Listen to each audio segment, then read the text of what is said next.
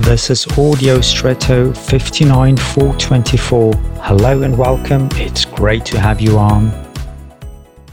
In most cases, a train or tram runs today because it is connected by a pantograph to the overhead line, which carries the high voltage and thus allows the required energy to flow. Others run on fuel such as diesel.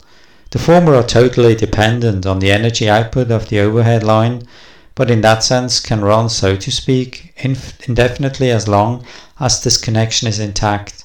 The latter are independent because they have their own tank but they only run as long as they have energy supply. Transfer to our lives.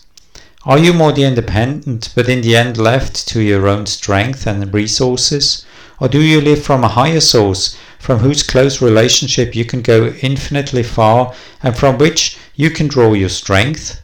For this day, I wish you in any case the necessary driving force and a constant good energy supply, regardless of what you have to carry throughout the day today.